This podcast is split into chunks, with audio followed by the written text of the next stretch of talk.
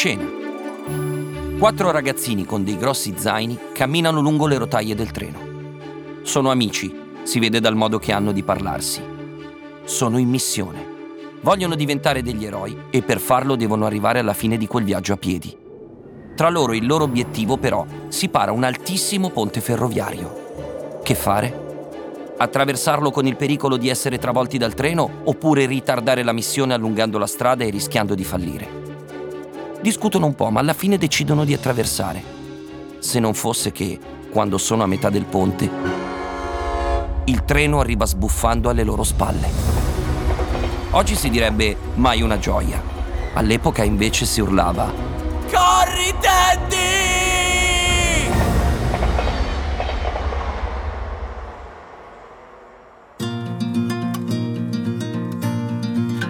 Cinema è quel posto dove la vita incontra le storie proiettate sullo schermo e ci si tuffa dentro. Se vai al cinema il tuo film inizia appena esci di casa. La sala che scegli, la compagnia, l'atmosfera, tutti i contenuti speciali che si aggiungono al film che vedrai. Tutte scene destinate a restare. Io sono Francesco Mandelli e questo è Quante Scene, il podcast di Cora Media e Universal Pictures Italia, che esce il primo e il 15 di ogni mese e parla di tutto il cinema. Quello che abbiamo visto, quello che ci piace guardare adesso e quello che vedremo domani. Non ho mai più avuto amici come quelli che avevo a 12 anni. Gesù, ma chi li ha? Scrive così Gordy Lachance, ormai adulto, uno dei quattro protagonisti di quello straordinario film di formazione che è Stand By Me, di Rob Reiner.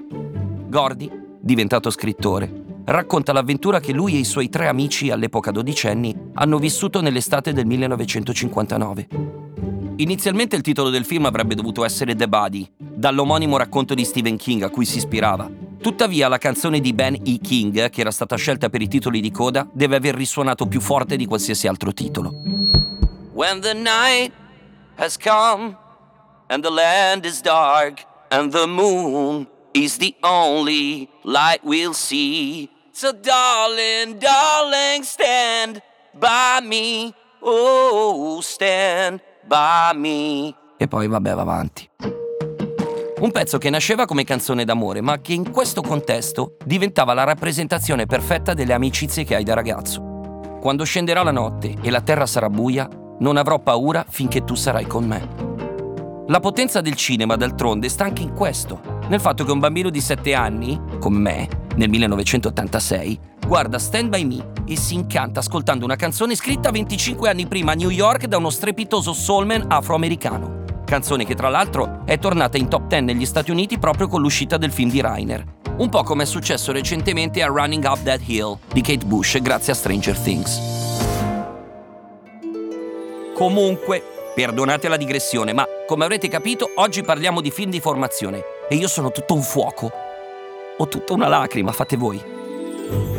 Tra l'altro, proprio recentemente ho fatto un esperimento per capire se i film di formazione abbiano una data di scadenza.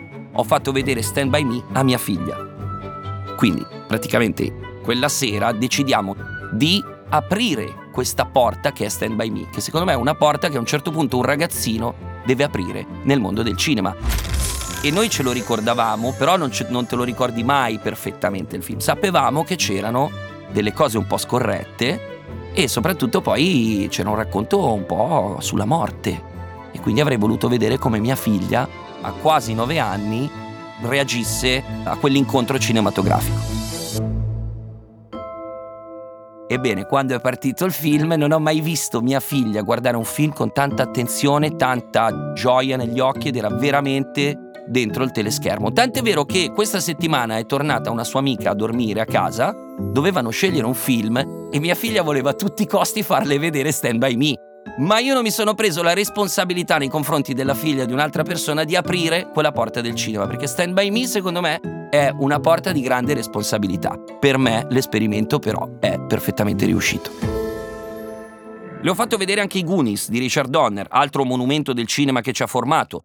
Molto più Spielbergiano, che infatti ne scrisse il soggetto e lo produsse, molto più favoloso di Stand By Me, meno tetro, più comico e devo dire però che a Giovanna è piaciuto, però non le ha cambiato la vita cinematografica, cioè non le ha aperto un nuovo schema, nel senso che probabilmente lei quello schema lì, quello dei Goonies, quello di quel livello di racconto di film per ragazzi, un po' probabilmente l'aveva già trovato, l'aveva già aperto e forse il film per i suoi effetti speciali è un po' più datato. Secondo me negli occhi di Giovanna tutto quel mondo è un po' più parco di divertimenti, si vede che è un po' pezzotto, diciamo.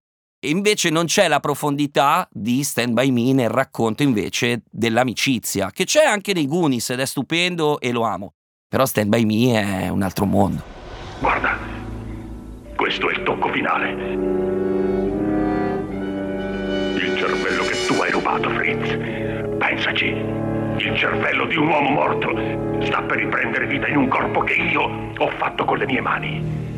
Niente male come idea. Quale? Medici, scienziati, dovranno tutti ricredere Creare una donna. qui a chiedermi scusa.